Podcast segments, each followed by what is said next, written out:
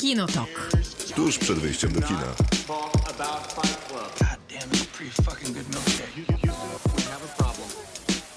Krzysztof Niemczycki. Miłosława Bożek. Maciej Stasierski nieobecny, ale serdecznie go pozdrawiamy i życzymy siły do powrotu do kinotoku. Tulimy cię, Maćku. Co robi? Ja nienawidzę tego słowa. No cóż zrobić, moje słowa. A istnieje w ogóle to słowo? Tulimy? Tulimy. Tak. W sensie przytulamy się. Dwie osoby mogą cię utulić. No utulić, a tulić? Ale tulimy cię. Dobra. Ja i tata tulimy cię. Tak może powiedzieć do ciebie twoja mama na przykład. Jak tata jest obok. Jak tata jest obok i cię tuli. Tulić. No nie wiem, czy to jest idealne rozpoczęcie programu.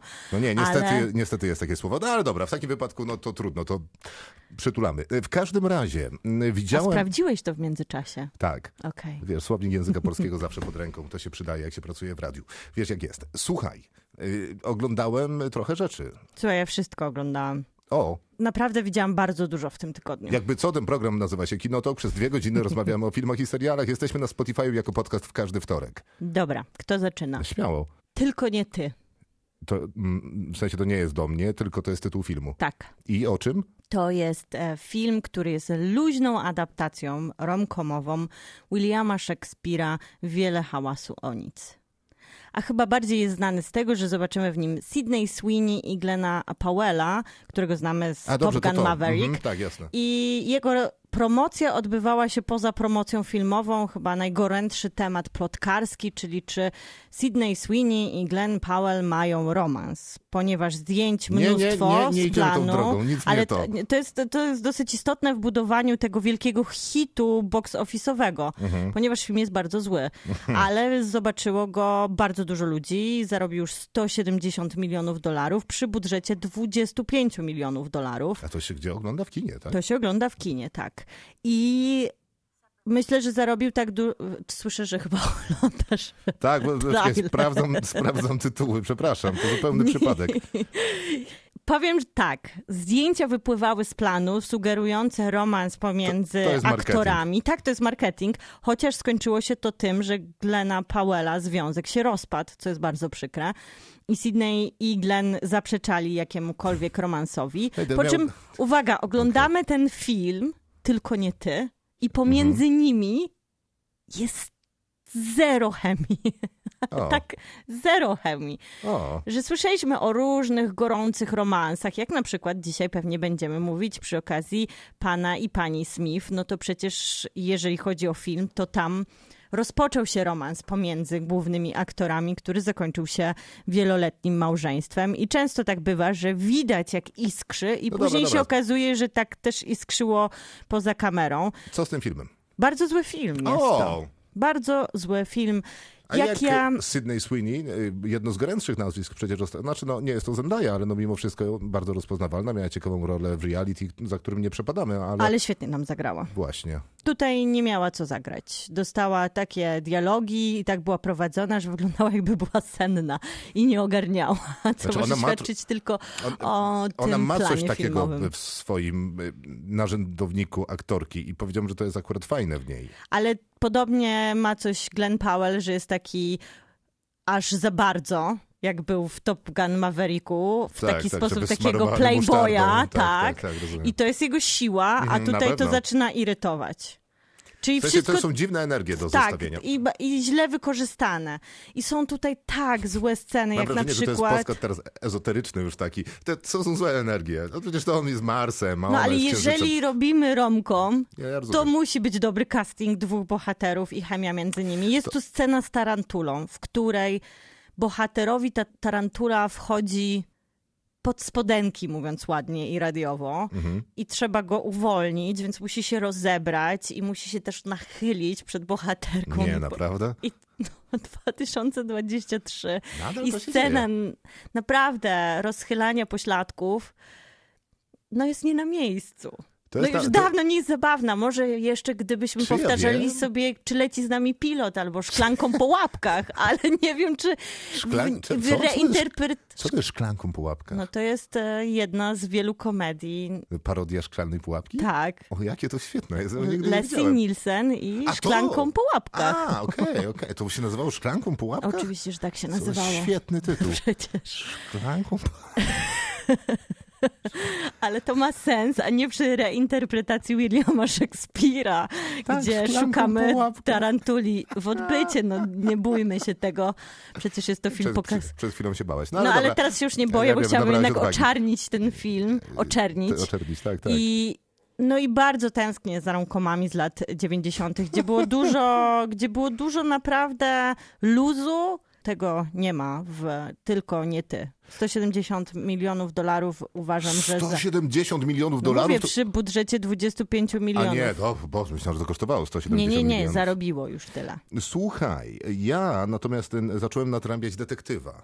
No, proszę zacząłem bardzo. Oglądać, bo długo zwlekałem, obejrzałem pierwszy sezon. Nie mogę się doczekać. Opowiadałem, że do dzisiaj będzie mnie dziwić, do końca życia będzie mnie dziwić, ale od dzisiaj też, że serial, który posługiwał się takimi cytatami, wiesz, jednak ludzi z jakiejś tam głębokiej Luizjany, którzy zajmują się gotowaniem heroiny, czy czymś tam równie pasjonującym i błyskotliwym, rzucali takie teksty, jak widzę resztki duszy w kącikach twoich oczu.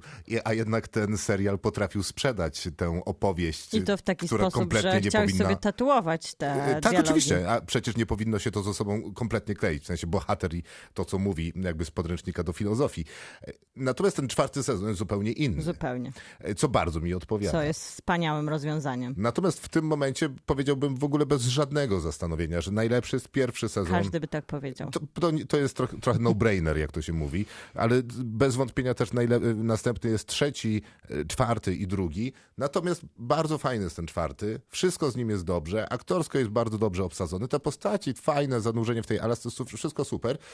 Tylko ten element, o którym opowiadałeś, czyli ten horror, który się tam wydarza, ten karpenterowski The Thing czy Fortitude, serial, który głównie od lat uwielbiamy i często o nim powtarzamy, bo warto go naprawdę zobaczyć. Czy nawet jakieś rozpoczęcie się epidemii zombie w pierwszym odcinku. Nie, no jasne, jak najbardziej. Zresztą w tych kolejnych, tam chyba czwartym, kiedy nie powiem, co się dzieje, to chyba jeszcze bardziej tam jest taki w ogóle Night King w pewnym momencie, to wydaje mi się jednak najsłabsze w tym serialu. Mi się to wydaje najsilniejsze w nim jako przełamanie tej spuścizny pierwszego sezonu. Tak, to na pewno, ale jednocześnie ten element horroru jest wyjątkowo taki sobie, jak porówna się to na przykład z dialogowaniem pomiędzy głównymi bohaterkami albo główną bohaterką jedną, a tam jej takim przygodnym partnerem. W sensie niewiarygodnie dobrze pisane są dialogi w tym serialu. To się tak lekko ogląda, że ten horror jest zaskakująco niedopisany. Tylko pytanie jest, czy bez tego horroru to nie byłaby kolejna dobrze zrealizowana opowieść o policjantkach, detektywkach, Alasce. Nie o to mi chodzi. W sensie wydaje mi się, że ale nie o to mi chodzi. Dodaję temu to, że to nie jest kolejna Mers Easton, czy właśnie detektyw. Cieszę się, że uparcie odpowiadasz na mój argument, który nie zaistniał w tej rozmowie, bo mój argument jest taki, że po prostu trzeba było lepiej napisać ten horror, bo chyba się zgodzisz, że on jest średni. On jest taki na poziomie Stranger Things. Ja się trochę bałam i mi się podobała ta zabawa z tym Fortitude, czyli nadchodzącą bakterią. Jakby to powiedzieć, szału nie robi. Nie wiem, co robi w horrorze szał. Wiesz, jest dużo przykładów. Obejrzyj The Thing Carpentera. Znam bardzo dobrze, nawet obejrzyj... odświeżany był, ale to jest jednak worek kiczu i kampu. Ale nawet ten nowy The Thing jest niezły. A tutaj wydaje mi się, że jest dużo straszniej niż The Thing. Nie, to ja w ogóle mi się nie wydaje, że jest dużo straszniej. Bałam na przykład. Nie. Wydaje mi się, że to jest takie fajne banie się, na które sobie mogę pozwolić. Bardziej się bałem, kiedy byłem w tej wiosce Inuitów i oni tam byli niepokojący po prostu, mówiąc, że to nie jest teren Stanów Zjednoczonych, ponieważ to jest teren Inuitów. I to było super. I to było takie, że stawiały mi włoski dęba, kiedy tam, dwie kobiety, pod bronią, ale co z tego? Ich tam jest 15, też pod bronią. I najwyraźniej mają kosę z przedstawicielami władzy, które wkraczają nielegalnie na teren, bla, bla, bla. Mi się podoba nawet ten element grozy, bo on jest taki trochę z Twin Peaksu.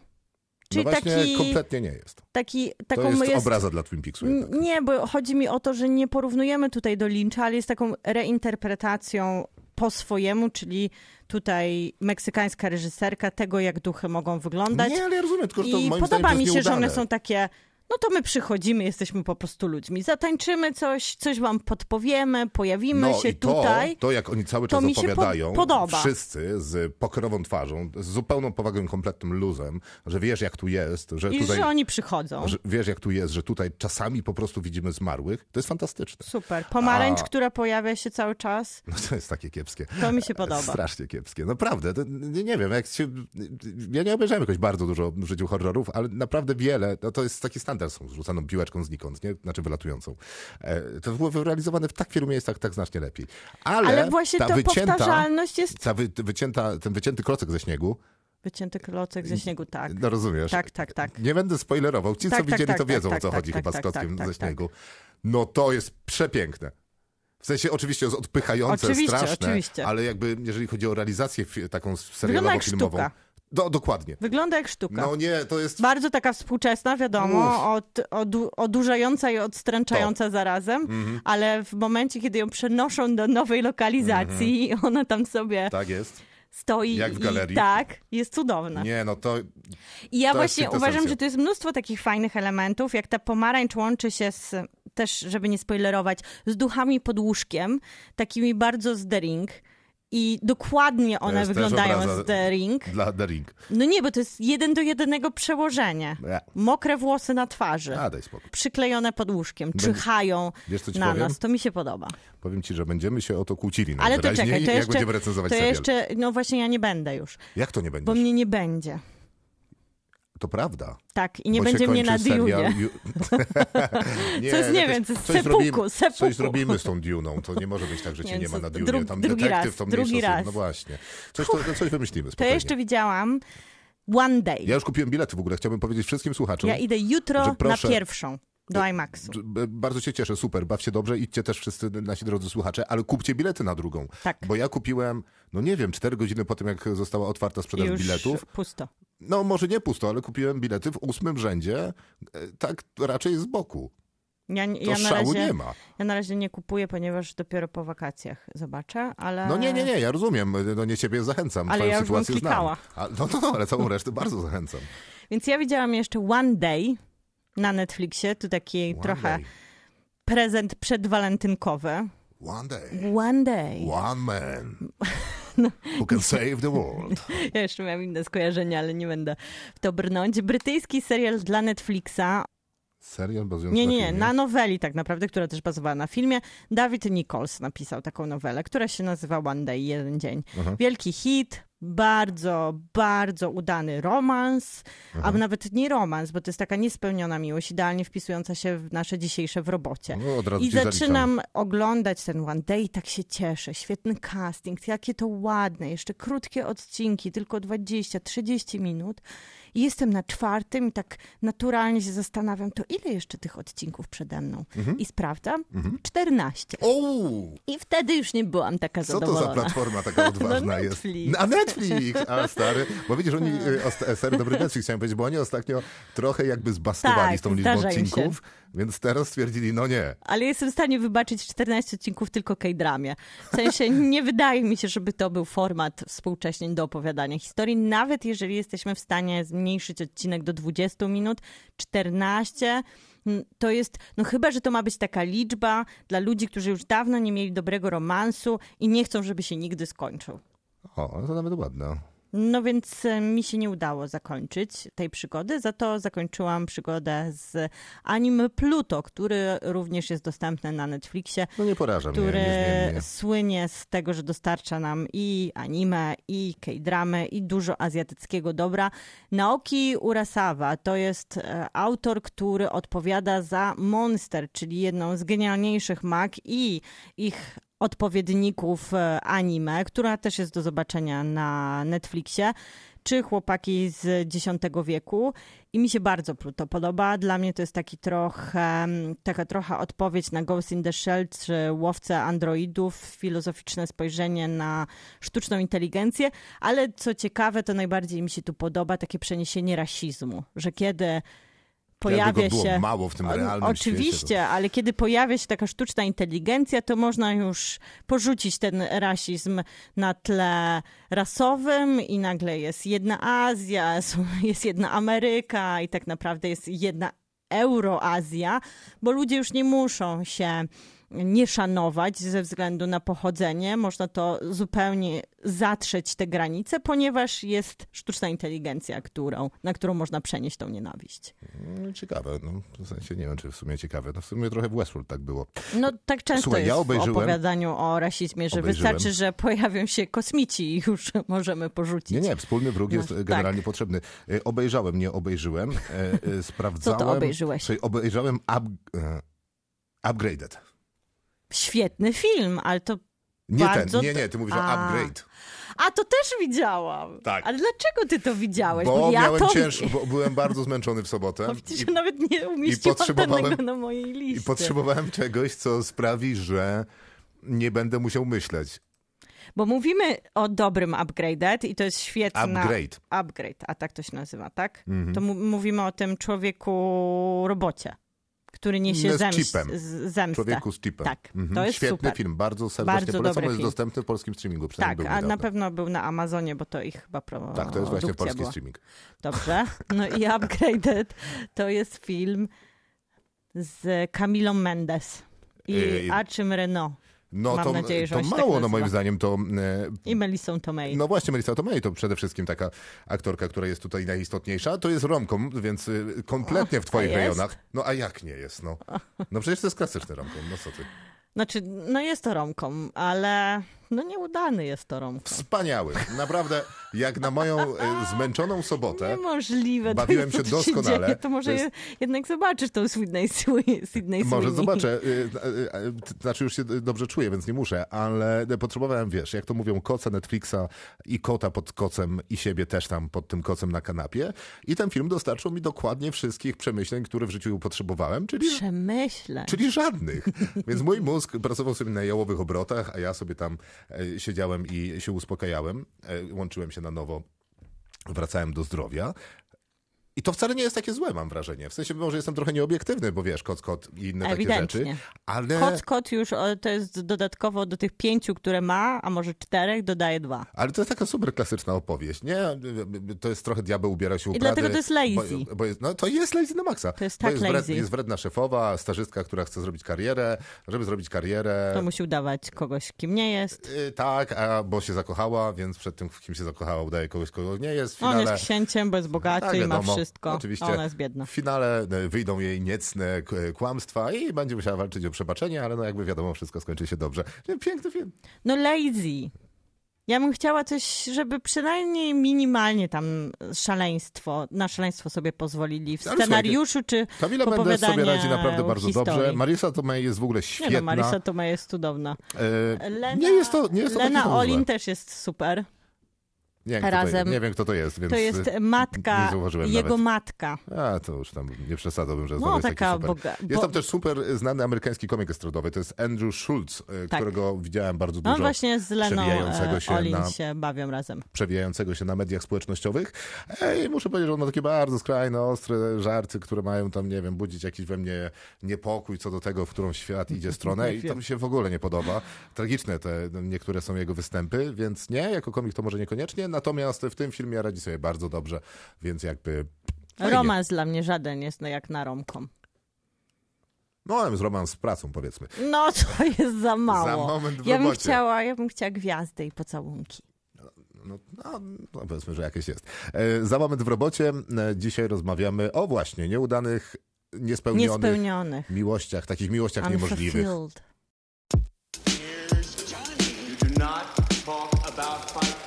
Kinotok. Film. Niespełniona miłość, miłość niemożliwa, czy jakakolwiek, która po prostu nie wyszła. Wojciech pisze tak. Nie wiem, czy ta para akurat powinna być razem, ale na pewno jest... A, bo jeszcze dodaj, że zasugerowałeś, że scenariusz jest napisany tak złośliwie dla nas, że myślimy, że będą razem, a później nam odbierają to. Tak było. Tak było. Albo scenariusz w ogóle nam mówi, że to się nie uda. Naprawdę to się nie uda. A my byśmy chcieli, to się nie uda, żeby się udało. Tak, oczywiście. Dobrze. Tak właśnie było, a mówię Wojciech, ponieważ prosimy was, naszych słuchaczy, na naszym Facebooku Kinotok Podcast, żebyście podrzucali nam jakiś motyw filmowy, znaczy wasze ulubione filmy z tym motywem filmowy, który proponujemy w weekend przed poniedziałkowym programem. Wojciech pisze, nie wiem, czy ta para akurat powinna być razem, ale na pewno jest jakieś napięcie i niedopowiedzenie między Dzwoneczkiem i Piotrusiem Panem. O, wow. No coś tam jest. Nie wiem. Nie, no tam się dzieje. Ja tam widzę bardziej siostrę i brata albo kuzynostwo. No wiesz. No wiem, ja mam dzisiaj takie propozycje w robocie. Widać to w Hooku, widać to w filmach animowanych. Następnie każdy z nas chciałby, aby patrzono na nas jak Eowina na Aragorna we Władcy Pierścieni. W ogóle widziałem świetny... Wiedziałam, że będzie komentarz. Nie, ale... Nie mogłeś się powstrzymać. Nie, ja to prawda, ale to jest bardzo szybkie. Widziałem absolutnie znakomity fragment. Niemożliwy jesteś, naprawdę dajesz. Nie, ja wiem, przepraszam, ale absolutnie to było znakomite, bo jest taki... Ja mówię mediami społecznościowymi, czuję się młodszy, ale okej. Jest taki napis, że... Będziesz mema opowiadał? Będę, ale to jest dosyć łatwe. Więc dobra, słuchaj. Pojawia się napis na napisie, który głosi: wszystkie momenty w trylogii Władcy Pierścieni, kiedy kobieta rozmawia z kobietą. I Eowina podbiega, to jest pierwsze ujęcie, Eowina podbiega do dziewczynki i mówi: nie martw się, wszystko będzie dobrze. I napisy końcowe, Peter Jackson. Dokładnie. Tak, ten film też pamiętam. Ja pamiętałam 0 scen, ale dobrze, że jest przynajmniej jedna. Trudno zapamiętać tę scenę akurat. Znaczy, żeby była jasność, mi się wydaje, że nie trzeba niczego odbierać Władcy Pierścieni, bo tam jest mnóstwo silnych kobiet. No, tylko nie rozmawiają ze sobą. Czy Eowina, która przecież mówi I'm no man i zabija króla Nazguli. Ale no jest to bardzo dowcipne jednocześnie. Albo może trochę tragiczne. No, ale on oddał swe serce elfce Arwenie. Co zrobisz? No nic nie zrobisz, a na koniec nieco uszczypliwie twórcy Nowej Akademii Pana Klęksa i jakikolwiek przyzwoity scenariusz do tego filmu. Najwyraźniej ci pierwsi bardzo chcieli, ale scenariusz im nie pozwolił. No i mamy to, co mamy. Nieźle. Bardzo sprytnie. Piotr II. Niespełniona miłość i przestroga przez pracoholizm, Okruchy dnia Jamesa Ivory'ego, 93 rok. Namiętna, gorąca i tragiczna miłość, przez którą można stracić głowę. Dosłownie. Alicia Vikander i Mads Mikkelsen w filmie Kochanek Królowej z 2012 roku. Dla tej pary bohaterów... Nie było dla tej pary bohaterów było już za późno na to, co wydarzyło się w Madison County. Meryl nie wsiądzie... To Maćka, pozdrawiamy. Nie wysiądzie ze skąpanego w deszczu samochodu męża. I żeby dobić Krzysztofa, jeszcze raz Meryl jako duńska baronowa w Afryce. W tym wypadku nie tylko scenariusz, ile autentyczny, tragiczny los przerwał romantyczny związek. Cierpię, panie Piotrze, no ale co zrobić? Martyna, La La Land oczywiście. Możecie mówić, co chcecie, ale to jeden z moich ulubionych filmów. Zawsze serduszko mi pęka. Nie wiem, powinni być razem. Nie, no wiadomo, właśnie, że nie powinni, ale powinni. To jest znakomitość tego filmu, że nie są. Natomiast nie wiem, o co Martynie chodzi. Ktoś w tym studiu nie lubi La La Landu? Nie. Maciek też lubi La La Land. Tak sądzę. Może zna jakichś ludzi i do nich to pisze. Taki zgryźliwy komentarz do wszystkich przyjaciół i znajomych. To my się dorzucamy do tej zgryźliwości. Dorzucamy się. Alexander, The Bride oraz Bill z Kill Billa, Jennifer Connelly oraz Jared Leto w Requiem dla snu, Dustin Hoffman i pani Robinson. No grubo, no to prawda. Anka, przyszły mi do głowy oczywistości, ale są moim zdaniem wspaniałe oczywistości, a jeszcze ich w komentarzach nie widzę. Co się wydarzyło w Madison County, czyli spotkanie gospodyni domowej i fotografa, którym dane jest tylko kilka dni. No ale pewnie jak pisała, to nie było. Ja czytam trochę niechronologicznie. Przyczajony tygrys, ukryty smok, ten z 2000 roku, a tam od razu dwie nieszczęśliwe miłości. Jedna pomiędzy dojrzałymi ludźmi, oboje są mistrzami sztuk walki, a druga między zbuntowaną i pogubioną dziewczyną, a potarganym hersztem bandy. Więc polecam inspirację. Zagubiona dziewczyna i potargany hersz to idealne połączenie. Potargany hersz to mi się w ogóle bardzo podobne to określenie. Cóż za miłość. Warto by było też polecić oryginalny film Łusza, który zainspirował ukrytego tygrysa, ukrytego smoka, który był do zobaczenia na... Tak, na 5 smakach. Na 5 smakach. W ogóle te wszystkie filmy Łusza były do zobaczenia i się nazywał jak? Napiszę w opisie odcinka, bo nie pamiętam. Krótki tytuł miał typu sen. Tak było. 7 gór to był jeden z tych filmów. Tak. Tam było ich chyba z 5. Wygooglujcie, 7 gór, ten mistrz i będziecie gdzie trzeba. Niebezpieczne związki z 1988 roku, gdzie uczucia wypada najwyżej udawać, a nie przeżywać. Więc kiedy miłość wydarza się naprawdę, prowadzi to tylko do smutnego końca obojga zainteresowanych. Naprawdę. No już się wzruszam, jak sobie przypominam. Zatkaj uszy, a ja to jakoś skończę przez łzy. Izabela, Dobrzy Nieznajomi. Piosenki z tego filmu, a szczególnie jedna, już nigdy nie będą takie same. To jest film, o którym będziemy dzisiaj mówili i to za chwil parę. Kuba, Titanic i zbyt niska wyporność drzwi, na których nie było miejsca dla Jacka. Podoba mi się ta techniczne podejście jednak. Zbyt niska wyporność. Nie zmieścił się do tej miłości. Mógłby mieć takie epitafium. Zbyt niska wyporność drzwi. Gwiazd naszych wina. Na drodze miłości dwojga młodych ludzi staje śmiertelna choroba. Nope. Spokojnie możemy chyba już... To jest jeden głos? Te drzwi... Tak, jeden. Kuby. To się równoważy, ale... Ale możemy was prosić serdecznie o to, żeby nie wspominać o tym filmie. Ale sugestia jest, wiesz, no prawdziwa było, nie było. My mieliśmy taką propozycję od naszej znajomej, żebyśmy po tym, jak rozmawialiśmy o filmach, które szantażują rakiem, żebyśmy zrobili serię pokazów filmowych, że emocjonalny szantaż. I tam by był ten film.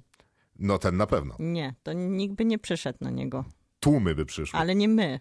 No jak my byś nie. To prowadził? My nie, nagralibyśmy się wcześniej i to by było wszystko. Pokuta. Taki ze Skype'a. Tak, tak. Jesteśmy dwa pokoje dalej. I na pewno tam nie wejdziemy. Pokuta, niezrozumienie... Ale Baby Tooth na przykład. No. I to dobry film. Tak. A też jest szantaż emocjonalny rakiem.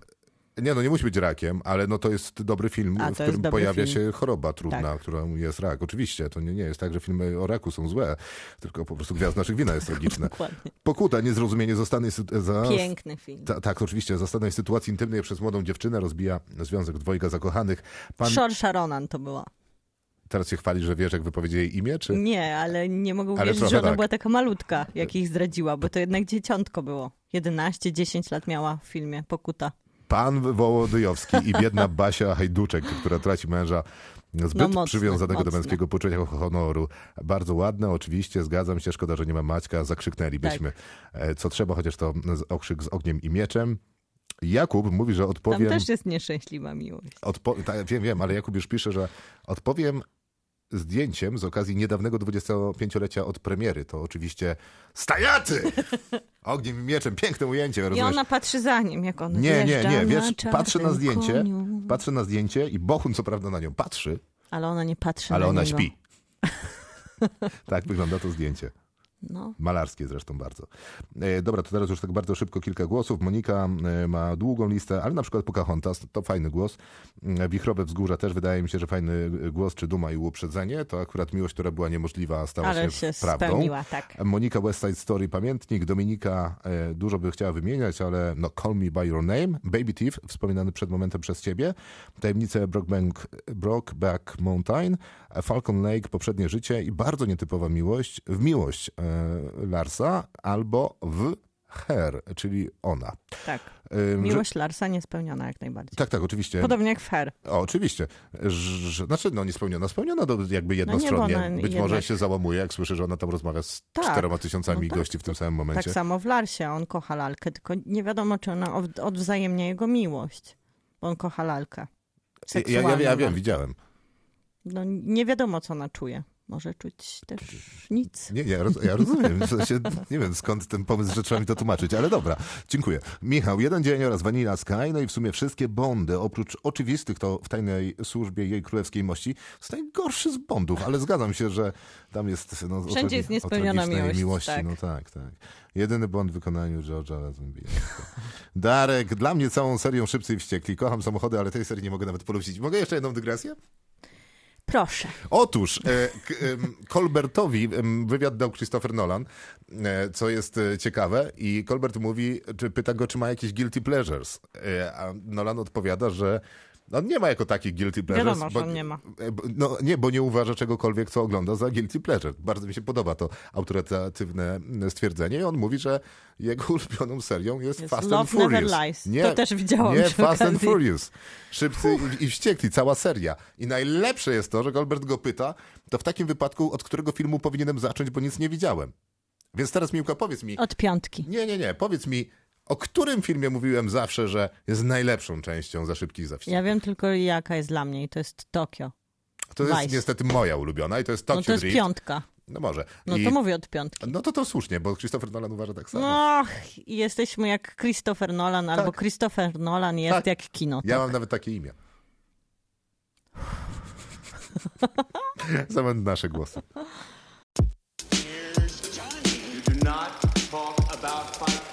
Kinotok, film. Czas na nasze głosy. Tak jest, ja mogę zacząć. Doczekaj. Okay. Krzysztofie.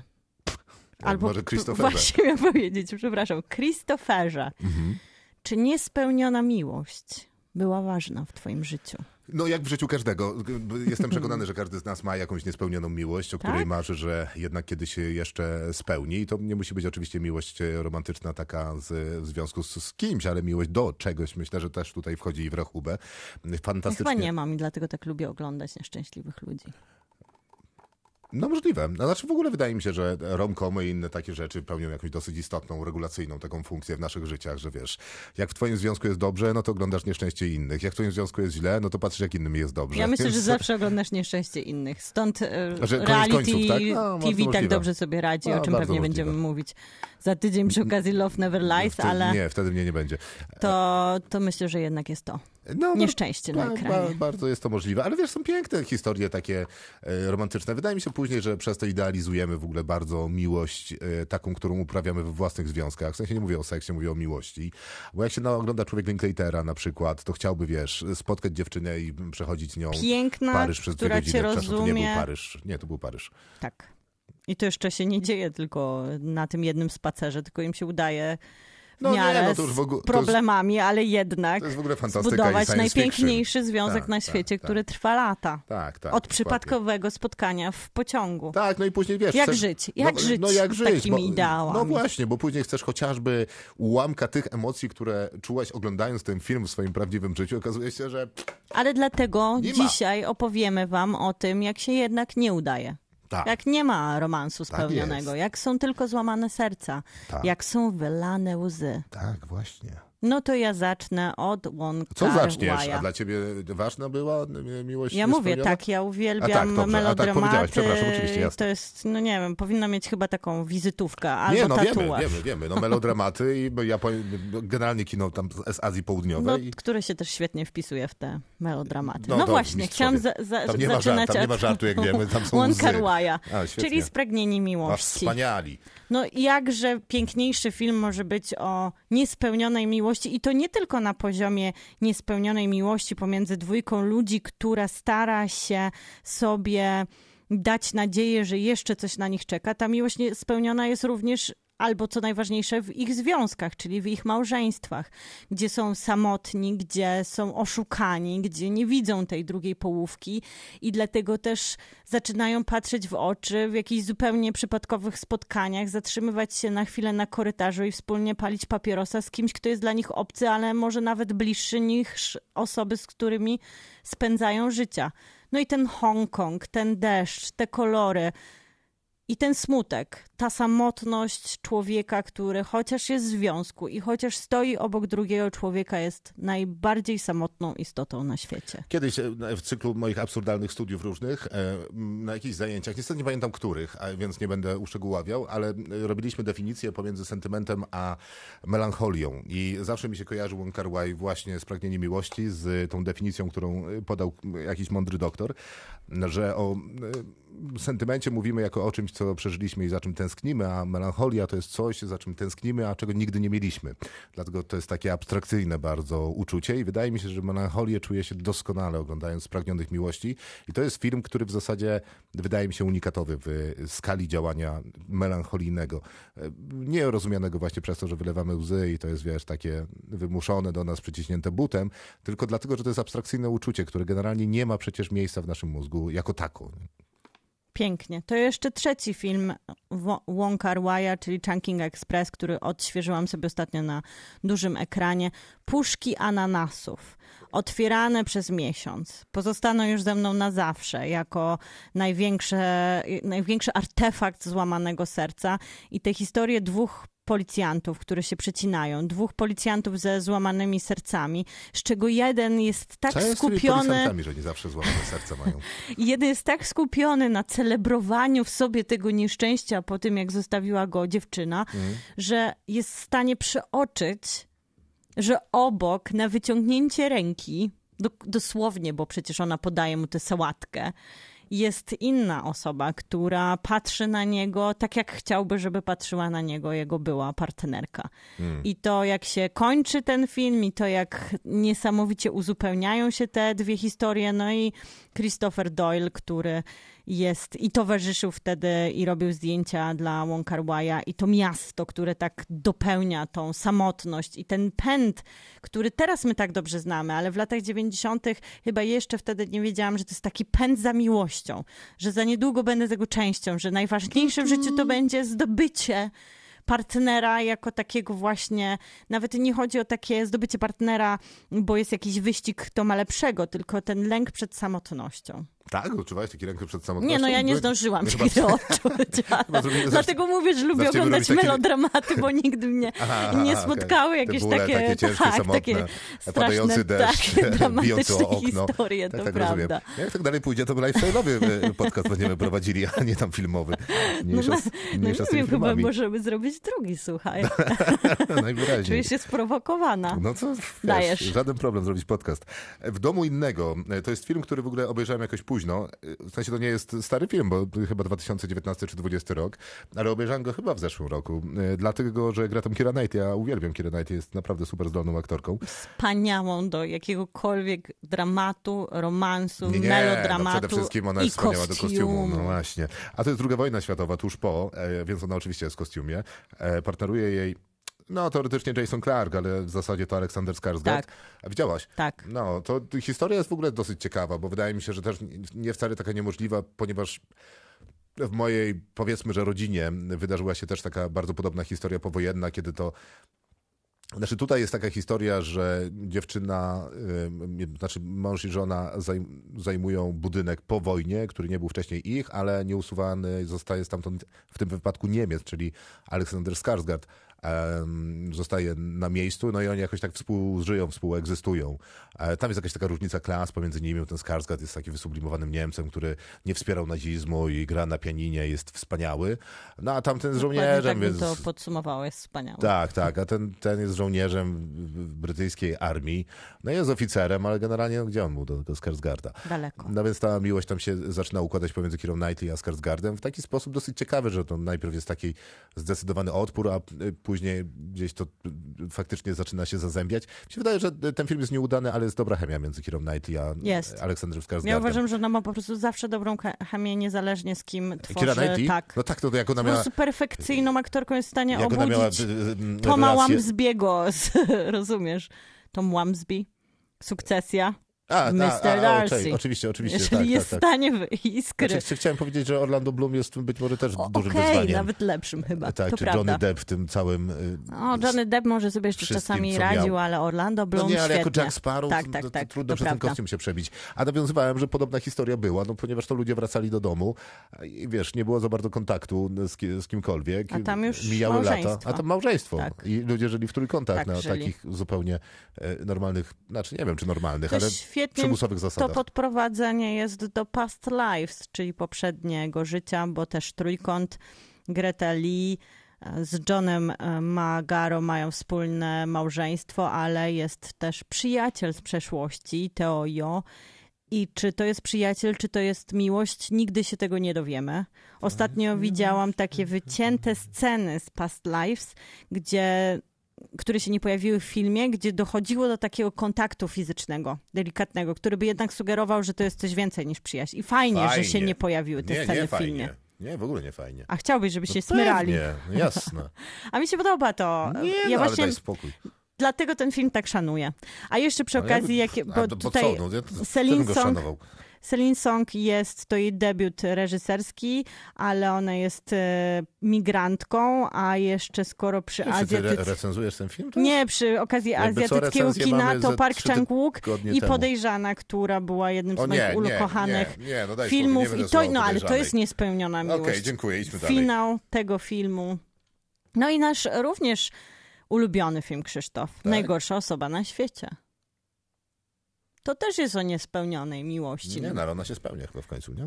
Ona się spełnia jako osoba i spełnia się samotnie, a żaden z tych bohaterów, który jej towarzyszy w tej drodze, no nie spełnia się z nią. No nie wie, no ale no z nią, no, ale nie wiem, spełnia się z nimi. Daj spokój, no ale może to jest jakaś nauka dla nich na przyszłość, bo teraz w szczęśliwych związkach. Myślę, że jest. Był taki jakiś film, nie? Że ja nie pamiętam, o co tam chodziło, ale że dziewczyna miała klątwę, że kogo by nie poznała, to on później się od razu z kimś żenił. Było też tak w Przystanku Alaska, że bohaterka poznawała mężczyzn, z którymi tworzyła związki, znaczy wszyscy mężczyźni, z którymi była w związku, ginęli. A, no to jest podobna zasada, tylko że oni szczęśliwie się wychodzili. Krzysztof, masz na swojej liście Portret kobiety w ogniu? Nie, nie, znaczy mógłbym mieć. Ulubiony to jest super film? To nie jest mój ulubiony film, żartuję, ale to jest bardzo sprawny film. I też bardzo niespełniona miłość tam występuje. Nie wiem, no, czemu niespełniona? Skonsumowana, ale niespełniona jednak. Spełniona jednak no. Nie. Nie, no trochę się spełniają, no wiesz, no to, że miłość jest przelotna i no to nie, ona nie jest przelotna, ona jest niespełniona, bo one nie mogą ze sobą być. Gdyby no, ale spotkały są, siedzą na tej wyspie ileś tam czasu, to więcej niż niektórym jest dane. Ale później jak się kończy film? No jak ona żyje... Aha, no przecież ona jest na wystawie. Prawda. I wiemy, jakie życia prowadzą te kobiety i to nie są ich wspólne życia. To jest jedyny prezent, jaki może ona od swojej miłości zaserwować. To jest właśnie ta niespełniona. I ja już mam teraz seriale i zobaczymy, czy zgadniesz. No co to już, ale poczekaj, no dobra, to ty najpierw daj filmy, a ja później do ciebie zacytuję coś. Tak wiele razy chciałem powiedzieć to, co chciałem powiedzieć, że zdążyłem zapomnieć. To ja ci teraz dam cytat. Czekaj, ja taki miałem dobry film. No dawaj. Wyznanie miłości, Przystanek. I ona mu mówi, że go kocha, a on takimi smutnymi oczami na nią patrzy i mówi "It will pass". Blue Jay. Fleabag, hot priest do Phoebe Waller-Bridge. Ona mówi mu, że go kocha, a on mówi "It will pass". A w tyle wyje lis. Dokładnie taka jest scena. Idealnie się to łączy z naszym dzisiejszym filmem, ponieważ Andrew Scott jest tym hot priestem, który po skonsumowanym już związku z Phoebe Waller-Bridge wybiera Boga. No tak, bo on po prostu wybiera sułtannę.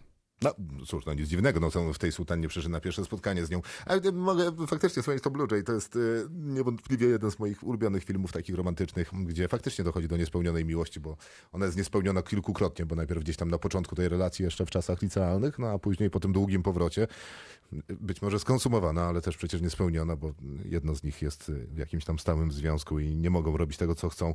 I to też jest w ogóle jakiś taki tragizm miłości, nie? Że można się minąć z tym wybrańcem czy wybranką serca. Być za późno. Tak, i stwierdzić, że to się jednak nie udaje. Zresztą filmy absolutnie kochały zajmować się tymi tematami, więc...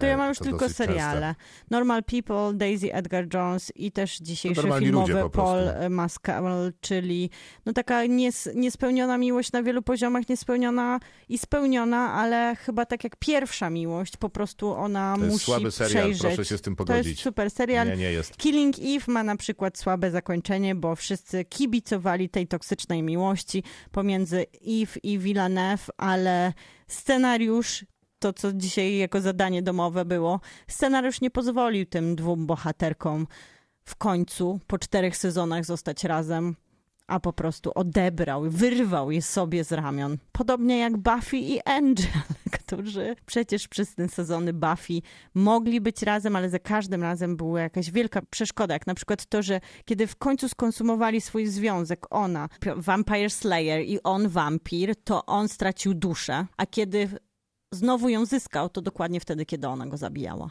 Dobra, przed nami 3 recenzje, więc... Ale nie, to jeszcze muszę jedną rzecz muszę powiedzieć. Krzysztof, Gra o Tron, tam wszystkie miłości były nieudane, bo między rodzeństwem, tragizm, między ciotką i Jon Snow, a kto był jego ciotką? Daenerys. No to też nieudana miłość, a wcześniej Jon Snow miał swoją ukochaną i zginęła.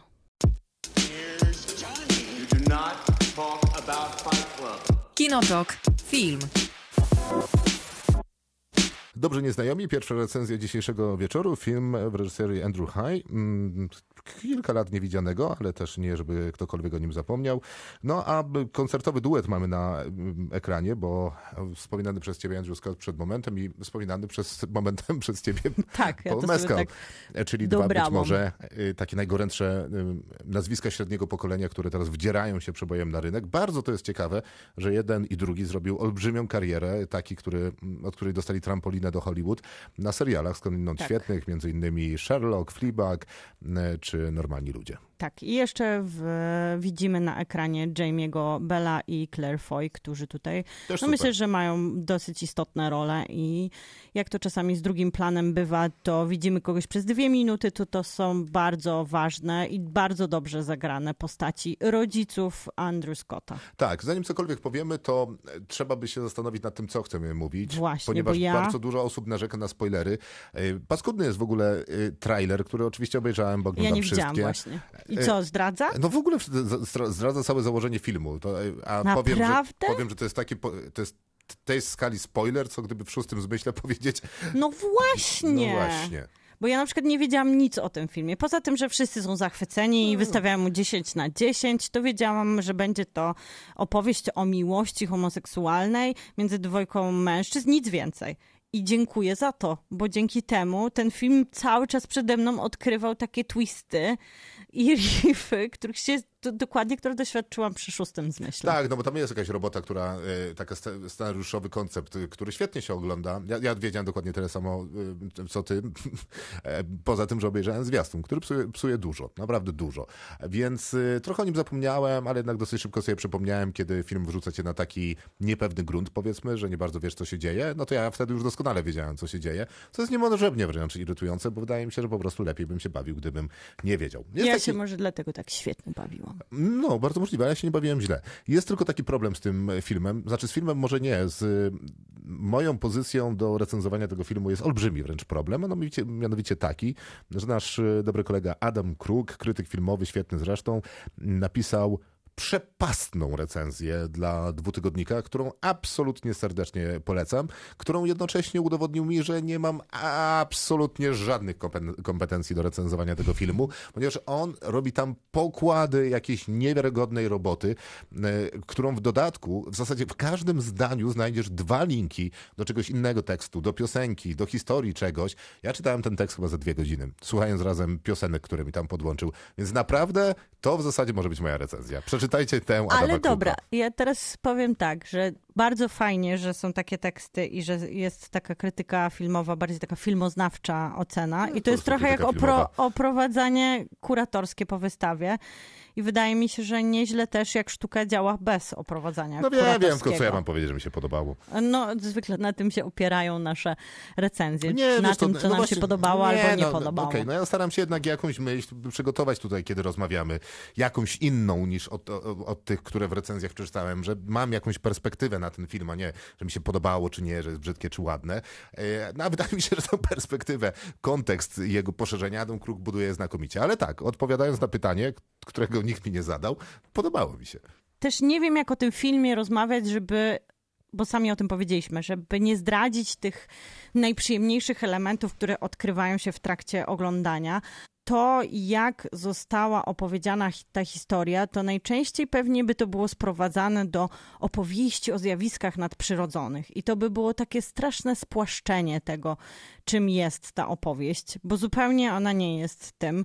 I jeżeli myślimy właśnie o takich opowieściach o duchach albo czymś, co się dzieje gdzieś poza nami, to ta opowieść jest tak bardzo ziemska, tak bardzo blisko nas, tak bardzo emocjonalnie zakorzeniona w tym, co czuje każdy człowiek i niezależnie od tego, jaka to jest opowieść i o kim to jest opowieść i czego ona dotyczy, to wydaje mi się, że tam są świadomie stawiane takie pauzy, takie momenty, w których każdy z nas może się odnaleźć w tej opowieści, w której każdy z nas może wrócić do jakiegoś momentu, kiedy coś powiedział mu rodzic, albo czegoś mu zabrakło w relacji z drugim człowiekiem, co zapewne gdyby dostał taką możliwość do przepracowania tego, byśmy się mogli usiąść naprzeciwko siebie i odrzucić te wszystkie schematy, rodzic, dziecko, terapia, a naprawdę móc sobie porozmawiać tak w zaświatach właśnie, to by było najpiękniejsze, co mogłoby nas spotkać. No być może. W sensie ja nie jestem przekonany do tego założenia, że wszyscy na świecie potrzebują terapii, mimo że wiem, że taka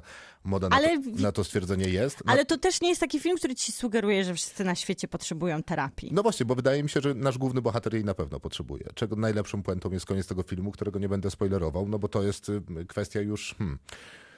No ja rozumiem, że on jest w jakiejś głębokiej relacji z samym sobą, która ma moc uzdrawiającą, natomiast... Albo w procesie. Ja to bardziej czytam, że on poprzez swoją pracę proces, można zrozumieć... Znaczy ja nie wiem, jaką pracę wykonuje, wiesz. No mówi, że jest pisarzem.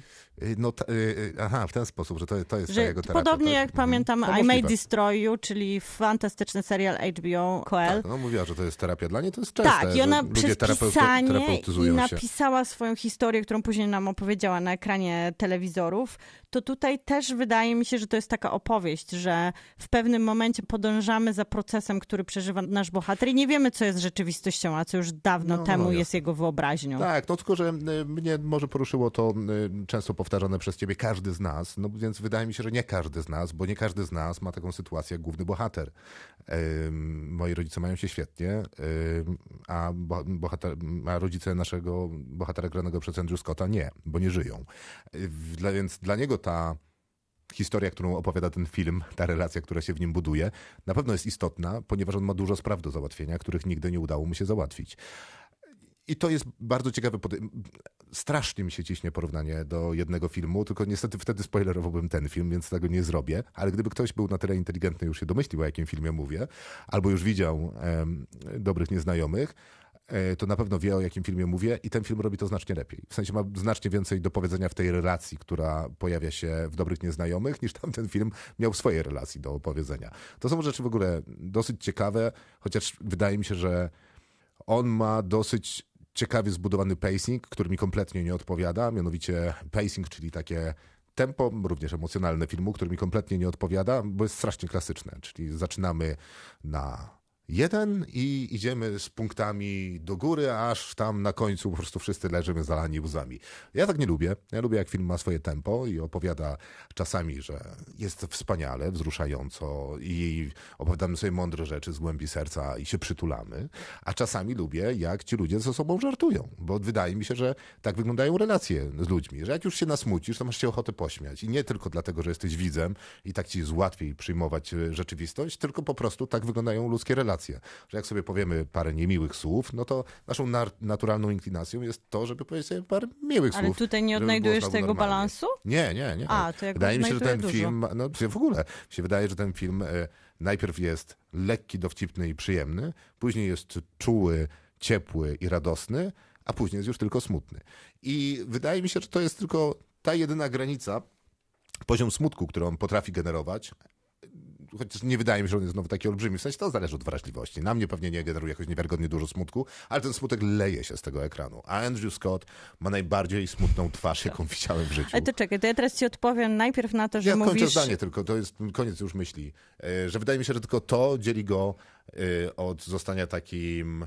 filmem, który będzie ważny dla bardzo dużej grupy ludzi. Wydaje mi się, że ten film, te osoby, które obejrzą, zapamiętają sobie na dłużej, natomiast nie trafi do bardzo szerokiej publiczności, taką mam myśl.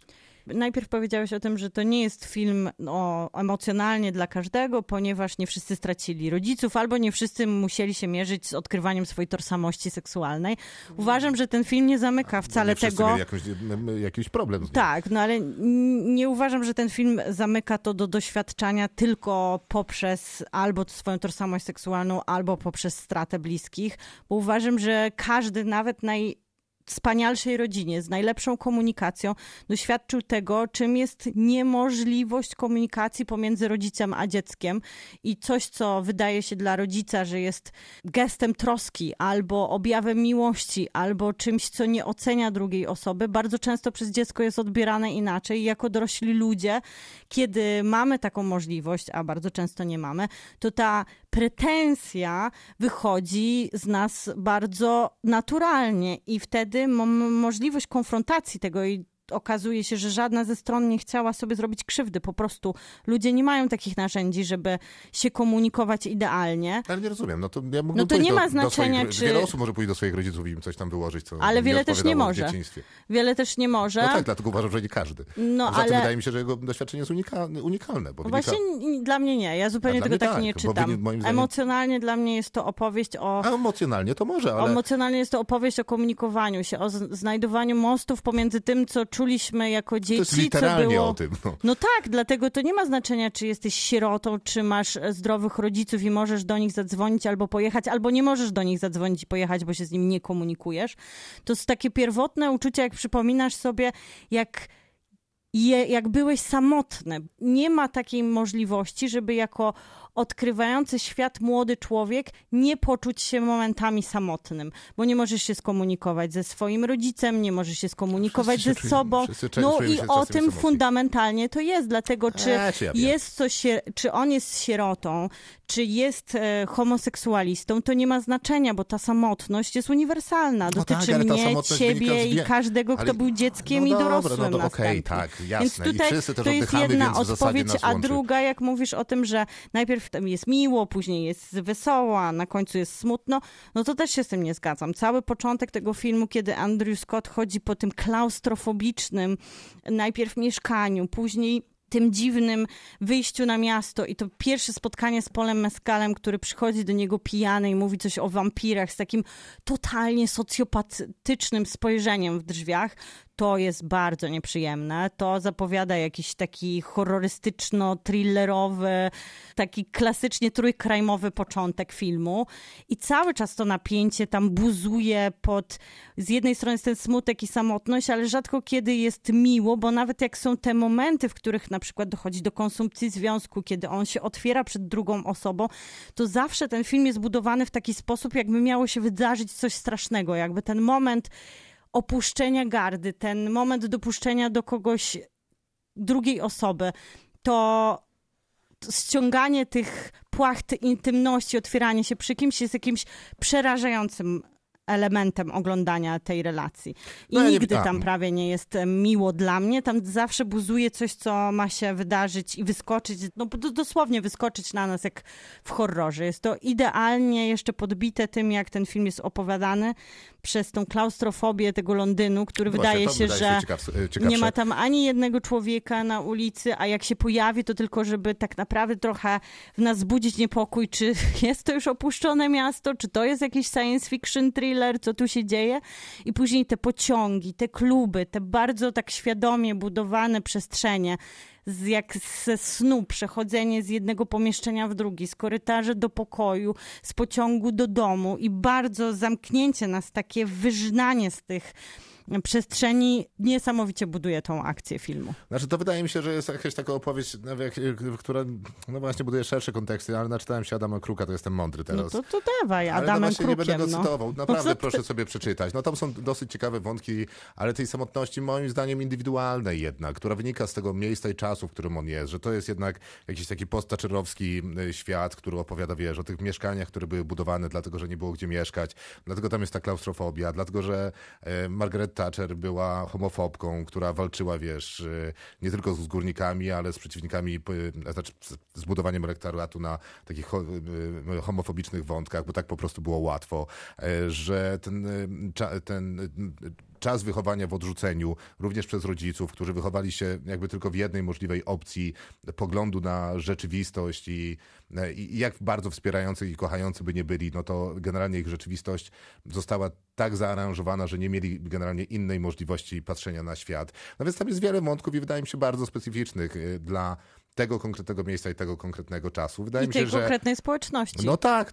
Dlatego wydaje mi się, że Haj już bardziej osobiście też nie może opowiadać. No on we wszystkich swoich filmach. No tak, ale to jest ten dom, do którego wraca Andrew Scott, to jest jego dom z dzieciństwa, więc no już dalej chyba nie można pójść. Więc wydaje mi się, że to jest bardzo specyficzny film dla bardzo specyficznego... Ale nie musisz go czytać właśnie przez ten... No ale mogę i czytam. Ale możesz, to jest jak... bardzo ciekawe. To jest tak jak mówiłem o tym oprowadzaniu kuratorskim, że to nie ma dla mnie znaczenia, czy jest tam tam warstwa całego wykładu z tego, jak Wielka Brytania sobie radziła z ja wiem, ale polityką LGBT. To akurat wydaje mi się, że nie jest specjalnie wiedza tajemna. Nie jest tajemna, ale działa ta klaustrofobia niezależnie od tego, czy masz świadomość, jakie to są czasy, jak wyglądała polityka LGBT, czy jak... Ja wiem, że działa, tylko chodzi mi o to, że jak zaglądam dzięki filmom w światy, których nie znam i dzięki nim wychodzę może nieco mądrzejszy, a na szczęście jeszcze są ludzie, którzy piszą solidnie w tym kraju o filmach i budują mi do tego dodatkowy kontekst, to jest idealnie.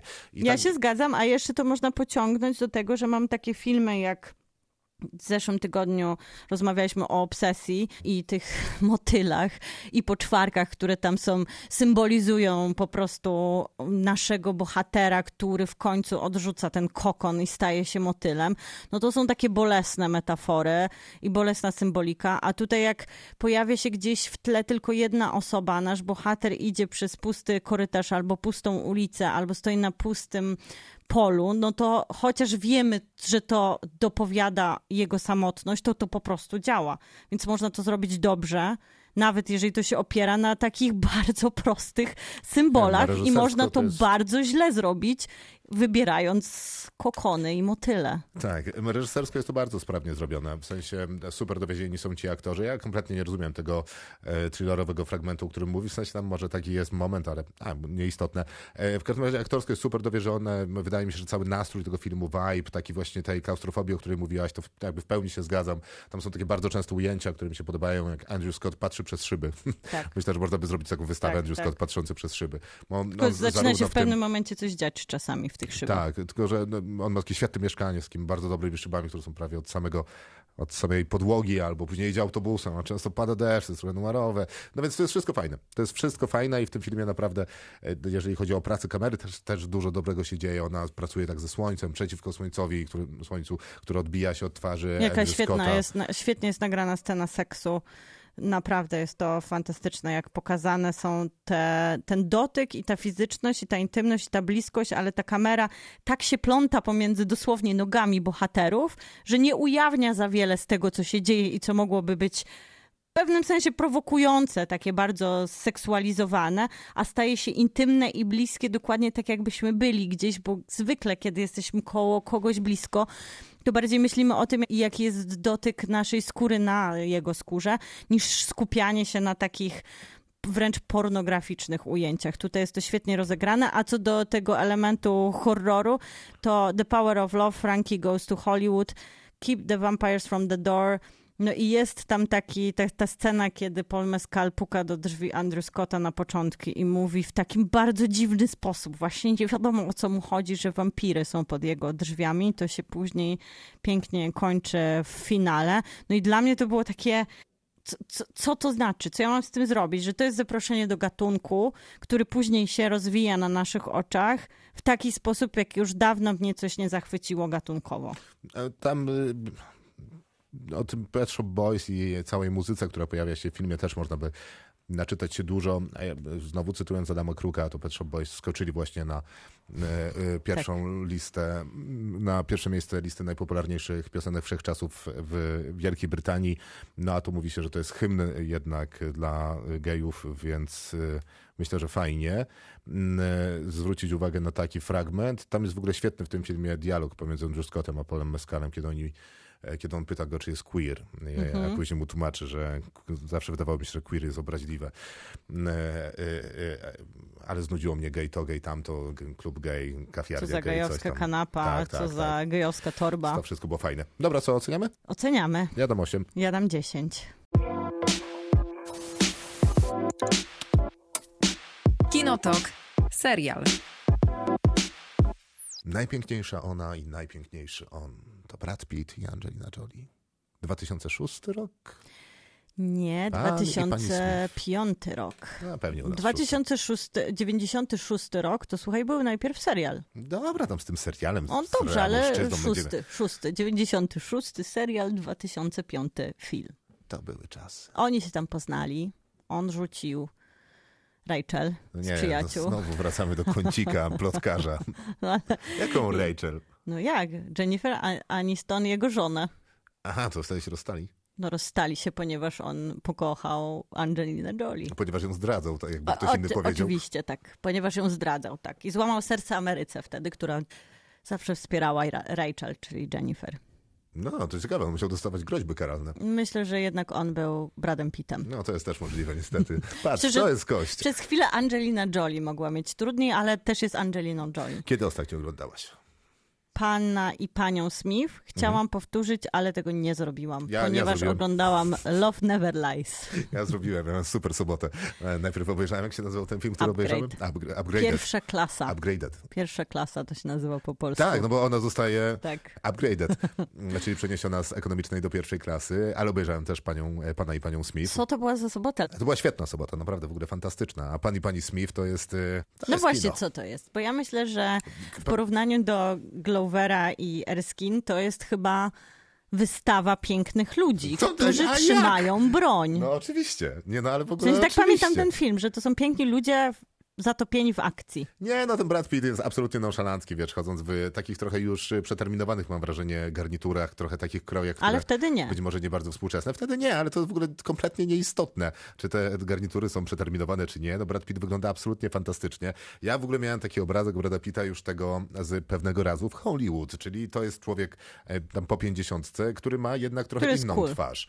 Który co? Który jest cool. No ty, oczywiście, że jest cool, ale jak on był cool w 2005? To jest, wiesz, młody gość, który wygląda dalej 100 na 100, a później wchodzi Angelina Jolie, która w zasadzie też nieważne w czym jest, nie? Też wygląda w tym po prostu zjawiskowo, a że zmieniają te ubrania w zasadzie non-stop, no to naprawdę nie ma co narzekać na ilość piękna na ekranie. Ale gdyby tylko, to by to chyba nie działało. Wydaje mi się, że ta chemia między nimi jest dokładnie tak, jak mówiłaś wcześniej, że czasami to działa poza ekranem, nie działa na ekranie, na przykładzie filmu z Sydney Sweeney.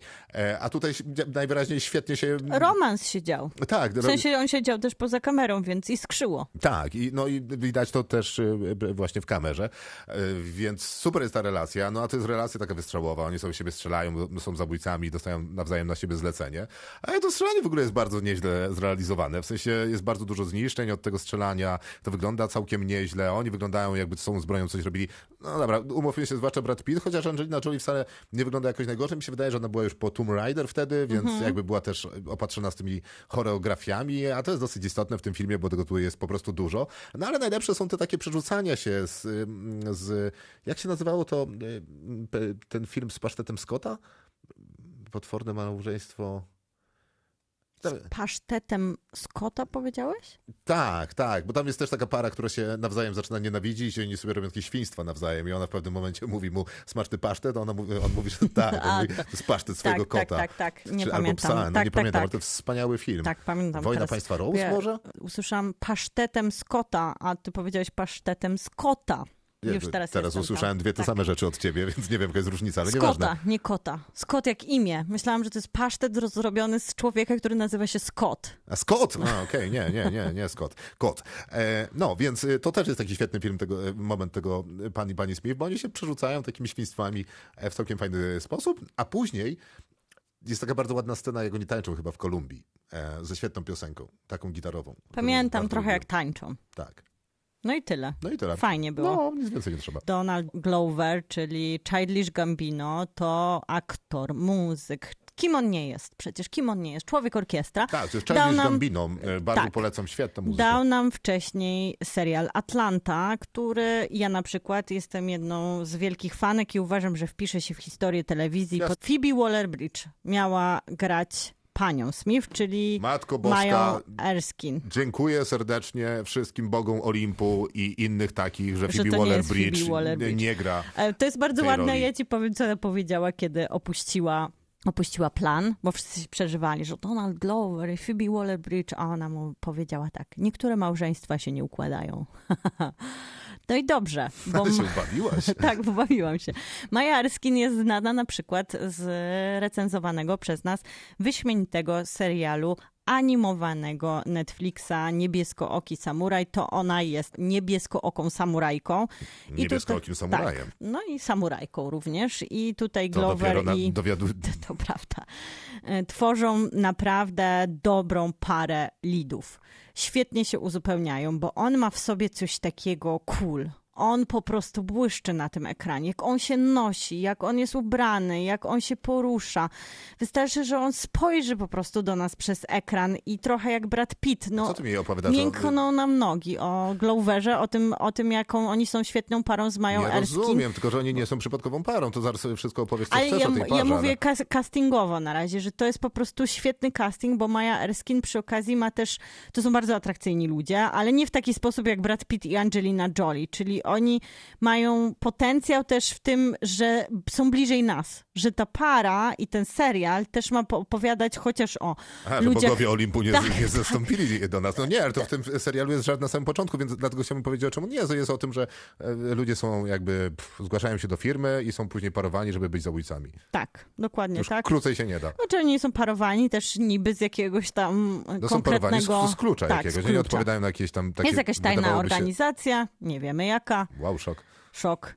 Pan Hi-Hi jest człowiekiem, który pisze do naszego małżeństwa Smithów i na początku by się wydawało, że to są jakieś takie zupełnie niezobowiązujące czynności, które mają wykonywać, czyli przenieść jakąś paczkę z punktu do punktu, ale jak się okazuje pod koniec pierwszego odcinka będzie wybuchowo. Streściłem się w 4 słowach, ale dzięki, że rozwinęłaś.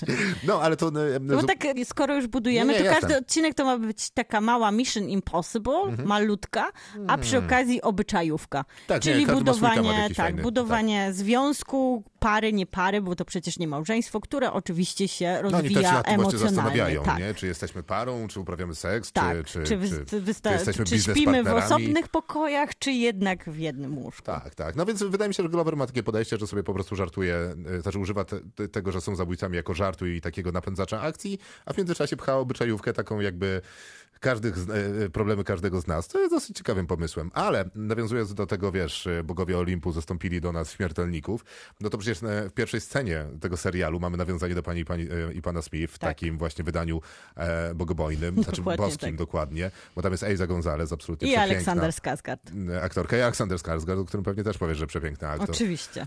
Czyli pani i pan Smith w wydaniu Angelina Jolie i Brad Pitt. Tak, dokładnie. Oni umierają jakby... Frances Sloane to jest też scenarzystka, która jest odpowiedzialna za ten serial, bo to nie tylko Donald Glover, to taka współpraca Frances Sloane i Donald Glover. I Atlanta była taka dziwaczna bardzo, a pani i pan Smith to ma być tylko trochę dziwnie. Momentami bardziej, ale wydaje mi się, że ten serial jednak stara się być poprawniejszy niż Atlanta. Bardziej otwarty na... On nie siedział nawet obok Atlanty, w sensie oni nie grają nawet w tej samej lidze. Trochę właśnie żałuję. Nie, ja też. Że nie odpięli wrotek. W sensie to jest Glover, więc ja spodziewam się po tym człowieku, że da mi taki serial, jak on wygląda, czyli będzie absolutnie świetny, będzie najmodniejszym gościem w mieście. To jest najmodniejszym gościem w mieście. Nie, ale że serial będzie najmodniejszym gościem w mieście. A nie jest. To jest jednak serial, który trochę stylizuje się, no właśnie, na Glovera. To jest tak, jakby Glover, jakbym się próbował ubrać w Glovera, no to by się nigdy nie udało. Ani nikomu innemu. Bo to jest człowiek o stylu niewiarygodnym i bezbłędnym. No, więc tak, zgadzam się. To jest serial, który mógłby znacznie więcej. Chociaż dalej sporo może i ma bardzo dużo udanych elementów. Mi się podoba to, że każdy z tych odcinków jest taki trochę oddzielony od siebie. To jest w zasadzie antologia z życia... pary morderców. Tak, nie można powiedzieć o nich, że są agentami, oni są po prostu mordercami, pracują na zlecenie i zabijają ludzi. No głównie. Fajne jest to rozwiązanie, że pojawia się co odcinek jakaś fajna gwiazda, czyli Sarah Paulson, ten odcinek. Sarah Paulson i odcinek o tym, że idą na terapię jest wspaniały. Nie, no daj spokój, to jest cudowne. Wspaniałe, ale John Torturo też, Paul Dano jest cudowną postacią. Skoro powiedziałeś John Torturo.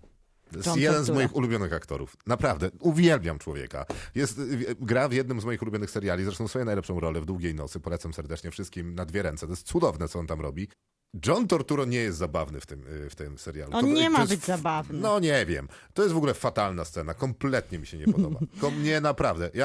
Ja przestałem oglądać ten serial po tej scenie i mówię nie. Jeżeli to jest ten dziwaczny Glover, to daleko strzeliliśmy od tego poziomu, do którego ja oczekuję. Też tak myślałam, jak ją oglądałam, ale później sobie to tak odczytałam, że to jest nawet... To chyba bardzo chciałaś. Może, bo podoba mi się ten serial, ale odczytałam ją sobie tak, jak skończyłam ten serial, że to jest nieźle wymyślone i ja wiem, o co im chodziło, że przez to, że oni są tak bliżej nas i oni są takimi normalnymi ludźmi, to tak by wyglądała taka głupia sytuacja, w której by się znaleźli. No. Tak pokracznie, tak zupełnie niezabawnie, bo to nie jest śmieszne, jak ktoś ci każe robić psa. No właśnie. Nie ma to najmniejszego sensu. No to po co robić taką scenę? Ja no takie... właśnie po to, że bogaci ludzie to jak sobie coś... to mi coś symbolizuje teraz. No, myślę, że wszystko coś symbolizuje. Jednak, tak? No naprawdę. Tak jak jest tutaj Wagner Mora i on jest okropny, ale on też jest taką postacią okropną. W sensie nie jest to okropne aktorstwo, tylko on jest obrzydliwą postacią. No ale to nie jest problem. Ja po prostu, więc ja rozumiem, że pojawiają się tutaj sceny takie... Sceny niezręczności na misji specjalnej są, nie wiem, to jest po prostu nieudane. No, w sensie to nie jest fajne, ciekawe, interesujące, odkrywcze. Znaczy ja rozumiem, że doszukujesz się tam jakiegoś ja uważam, że oni są mniej późnego... już... hollywoodzkimi superagentami w filmie, który jest fantazją, tylko są ludźmi, którzy mają zabijać ludzi za pieniądze i czasami robią po prostu głupie rzeczy i znajdują się w bardzo krępujących sytuacjach. I ja to kupuję, ale najbardziej, bo nie wiem, czy kupuję tak naprawdę te wszystkie sceny akcji, ale rozumiem, że one też mają rozbijać po prostu tą obyczajówkę, to ja najbardziej kupuję tą obyczajówkę. Ja rozumiem, że komuś może jednak się nie podobać, że serial akcji, bo tak sugeruje oryginał. No właśnie nie jest serialem akcji, jest dosyć rozgadaną obyczajówką o dwójce ludzi, którzy poprzez zabijanie innych załatwiają swoje emocjonalne sprawy i rozterki. Znaczy być może przez to, co powiedziałaś teraz, ten serial jest jaki jest, bo ja najlepszym przymiotnikiem, jaki mam dla niego jest to, że jest nierówny, bo są takie fragmenty dialogowania, kiedy to jest naprawdę fantastycznie, jest na ostrzu noża, jest ciekawie, jest dynamicznie, ma to jakiś taki metakomentarz do tego, z czym mierzą się współcześnie związki i to jest na przykład znakomita scena, kiedy oni poznają taką inną parę Smithów i tam jest dużo takiej narracji i dialogowania między sobą też świetnie gadają i z Sarą Paulson, no to są co najmniej dwa świetnie... Wspaniała scena w pociągu. Natomiast, no więc jest jakby dużo dobrych scen takiego dialogowania. Jest fenomenalna scena akcji, naprawdę. Ta nad Jeziorem Como, to jest chyba 5. czy 6. odcinek. Tak. To Roy Perlman. Ja naprawdę nie mogę uwierzyć, że tam się dzieją takie rzeczy. To przecież wow! Ale mi się też bardzo Aspen podobało. Tak, to prawda. Też było bardzo dobre. Bardzo też w obrazku to dobrze wygląda. Fajne lokacje. Tak, bardzo dobre. A nad Como to oni chyba faktycznie byli, po prostu nad Como, albo ewentualnie nad Gardą, albo nad jakimś mniejszym jeziorem. Byli we Włoszech. No, to odwiedzili tam, nie wiem... Świetnie się bawili. George'a Clooney'a przy okazji. Co jest w ogóle ciekawe. Teraz ciekawostka. Ale to będzie daleko zaszedłem z tą ciekawostką. Otóż, jak kończy się ten odcinek nad jeziorem Como, to oni... Tam, co istotne, słynnie ma kupiony dom, znaczy wiele hollywoodzkich gwiazd, ale istotna jest ta, czyli George Clooney, czyli kumpel Brada Pitta z filmu Ocean's Eleven. I teraz uważaj, bo połączenie jest dalekie. Oni wracają tą łódeczką, sobie płyną i gra muzyczka. Poczekaj, ja muszę otworzyć swoje aplikacje. Ostatnia scena, jak Roya Perlmana wiozą do samolotu, tak? Nie, jeszcze później. Już po wybuchach. Tak, to wtedy. To są napisami. Tylko w trójkę. W łódce i on ma ale nie pierwszej łódce, tylko nie drugiej łódce. Tak. Bardzo dobrze. Płyną tą łódką i gra wtedy muzyka oryginalna do tego serialu, którą napisał i zagrał David Fleming. Świetny zresztą kompozytor. Utwór nazywa się Lake Como po prostu. Ale coś mi chodziło po głowie, że ja już znam tę piosenkę, więc zastanawiałem się gdzie. I otóż okazało się, że Fleman inspirował się klasykiem włoskim, który zrobił się popularny dzięki filmowi Ocean's 12. I to jest film, w którym gra Brad Pitt i film jest o tym, że ten motyw, taki bardzo ładny motyw, to się tam Mare de Sea coś tam nazywa, gra zawsze wtedy, kiedy Catherine Zeta-Jones pojawia się na ekranie, czyli niespełniona miłość Brada Pitta z filmu Ocean's 12, którego kumpel... Brad Pitt. nie, którego kumpel... jak się nazywa? Ale w filmie? Tak, nie w filmie, aktor, George Clooney ma mieszkanie nad jeziorem Como. Innego powiązania nie mogłem znaleźć. Ale myślę, że Glover to wszystko wymyślił. Ale byłem bardzo dumny z siebie, że ta muzyczka mi zabrzmiała i ją wyszukałem, bo strasznie dużo czasu mi to zajęło, bo najpierw myślałem, że to jest Jamesa Bonda muzyka. No myślę, że tam jest dużo takich smaczków, jakby pogrzebać. A nie, dobrze, bardzo ładna anegdota. Taki trochę jest właśnie ten serial. Tak opowiada takie niezłe anegdoty. Czasami mu wychodzi, a czasami nie. To jakiś przypadek, ale tak, czasami mu wychodzi, czasami nie. I czasami jest super, są takie odcinki, że mogłabym ten serial oglądać trochę w nieskończoność i być z tą parą na zawsze. Miałem to uczucie. A są takie odcinki, gdzie bym je przewijała po prostu i pominęłabym zupełnie je w tym, w sumie krótkim serialu 8-odcinkowym. Tak, natomiast wydaje mi się, że to przewijanie mnie to irytuje, ja nie lubię przewijanych seriali. W sensie wiem, że mówiłem, że fajnie, że to jest taka antologia, ja jakby fajnie, ale akurat w wypadku tego serialu, przez to, co powiedziałeś, że można by go trochę tak oglądać i tam spędzać sobie czas z tymi ludźmi, którzy są cool, no, to bym nie chciał tego przewijania, bo tak jak rozmawialiśmy jeszcze chyba, rozmawialiśmy zanim zaczęliśmy tę rozmowę taką na antenie, że bardzo fajne w tym serialu jest to, że jest dużo lokacji, że tak. Jest otwarty na Nowy Jork na przykład. No, to znaczy ten Nowy Jork mi chyba tak najbardziej zapadł w pamięć. W sensie, no bo oni naprawdę po nim spacerują, a nie jeżdżą na, nie wiem, nartach czy pędzą samochodem. Tak. No, ale chodzi ten super cool Glover z tą... pięknej skórze, tak. Koszulce na ramionach. Nie chcę obrażać kogoś Erskine, ale no ona wygląda przy nim jakby się ubierała jakby bez specjalnego zacięcia. Oni się nieźle uzupełniają, bo on jest taki cool i do przodu, a ona ciągle tam kmini, jest takim klasycznym geekiem i jednak wiesz. Jak patrzę na niego, to mówię, Nowy Jork. Serial sugeruje, że on jest ładniejszy, ona jest mądrzejsza, co zrobić. No tak jest. Ale wiesz, patrzę na tego Glovera, zresztą ona mu mówi w pewnym momencie, że wszyscy go lubią i od razu zdobywa ich sympatię. Ja mówię, no prawda. No tak. Kiedy idziemy na kawę, zabierz mnie i pokaż mi Nowy Jork. I Glover zresztą, ten, z którym chciałbym pójść na kawę, jako reżyser pokazuje mi ten Nowy Jork, który jest super. Spacerowanie po nim tym bardziej w tym pierwszym odcinku, kiedy właśnie ma być to doręczenie paczki i dużo jest chodzenia, mnie elektryzowało. Dużo mi się tutaj podoba. Chciałabym tych lokacji, chciałabym tych dodatkowych bohaterów, chciałabym nawet tej pary, ale chciałabym też, żeby odpięli wrotki, bo momentami jest za poprawny ten serial. Czasami jest tak przegadany, że właśnie trochę się nudzi. Czasami nie ma idealnego balansu akcji do rozwoju postaci i 8 odcinków, a wydaje się jakby było 16 momentami. Tak jest. I szkoda, bo to jest... dobry serial z wielkim potencjałem, ale nie jest to Atlanta, która się wpisze w historię telewizji. To jest miły serial, ale nie wiem nawet, czy do końca na takie oglądanie wspólnie z kimś, bo właśnie czasami tak się chce przycisnąć. To był dźwięk przewijania. Ja tak właśnie nie przewijam. Słychać go niestety, ale tak, ja też tak przewijam. No dobra, 7/10, było fajnie. 7/10. Jeszcze tylko słowo, zanim sobie pójdziemy, bo to były przewidziane recenzje na dzisiaj, ale w sumie to jeszcze widzieliśmy oboje, tak. Tak, widzieliśmy Priscillę, czyli żonę Elvisa. Film Sofii Coppoli, a to jest jednak jedna z tych wielkich reżyserek. On się dobrze wpisuje do tematu sprzed tygodnia, czyli do obsesji. Nie, przecież dobrze się wpisuje do tego w robocie, tego tygodniowego. Niespełnionej miłości? No. No tak, ale dobrze się też wpisuje do groomingu, bo oglądamy... tak, to może nawet lepiej. Myślę, że ten temat jest kontynuowany teraz z tygodnia na tydzień filmowo. Wiem. Bo jednak rozmawiamy tutaj o historii wydawałoby się znanej z perspektywy Elvisa, ale jednak myślę, że często niedopowiedzianej i ten film na pewno dopowiada to, że moment, w którym Elvis jako już dorosły chłopak poznał swoją przyszłą żonę, on miał 27 lat z tego, co dobrze pamiętam, a ona miała 12, to jest grooming, to jest... Nie, chyba miała 13 czy 14, ale to jakby to robiło jakąś różnicę w gruncie rzeczy. No to może też kojarzę tą z historią sprzed tygodnia, ale była dzieckiem, kiedy on był mężczyzną, i grooming jest to kształtowanie drugiej osoby, młodej, niedojrzałej osoby na swoje podobieństwo przez dorosłą osobę. Nie, podejrzenie chyba, stosunek tam nie zachodzi, bo jednak film został przygotowany na podstawie wspomnień samej Priscilli, więc wydaje mi się, że tego ryzyka tutaj nie ma, ale to jakby nie umniejsza tej rzeczywistości. W sensie, mnie się podobało w tym filmie, że on trochę opowiada tę rzeczywistość, być może taka, jaka była. W sensie, ja miałem taką myśl, więc podoba mi się, że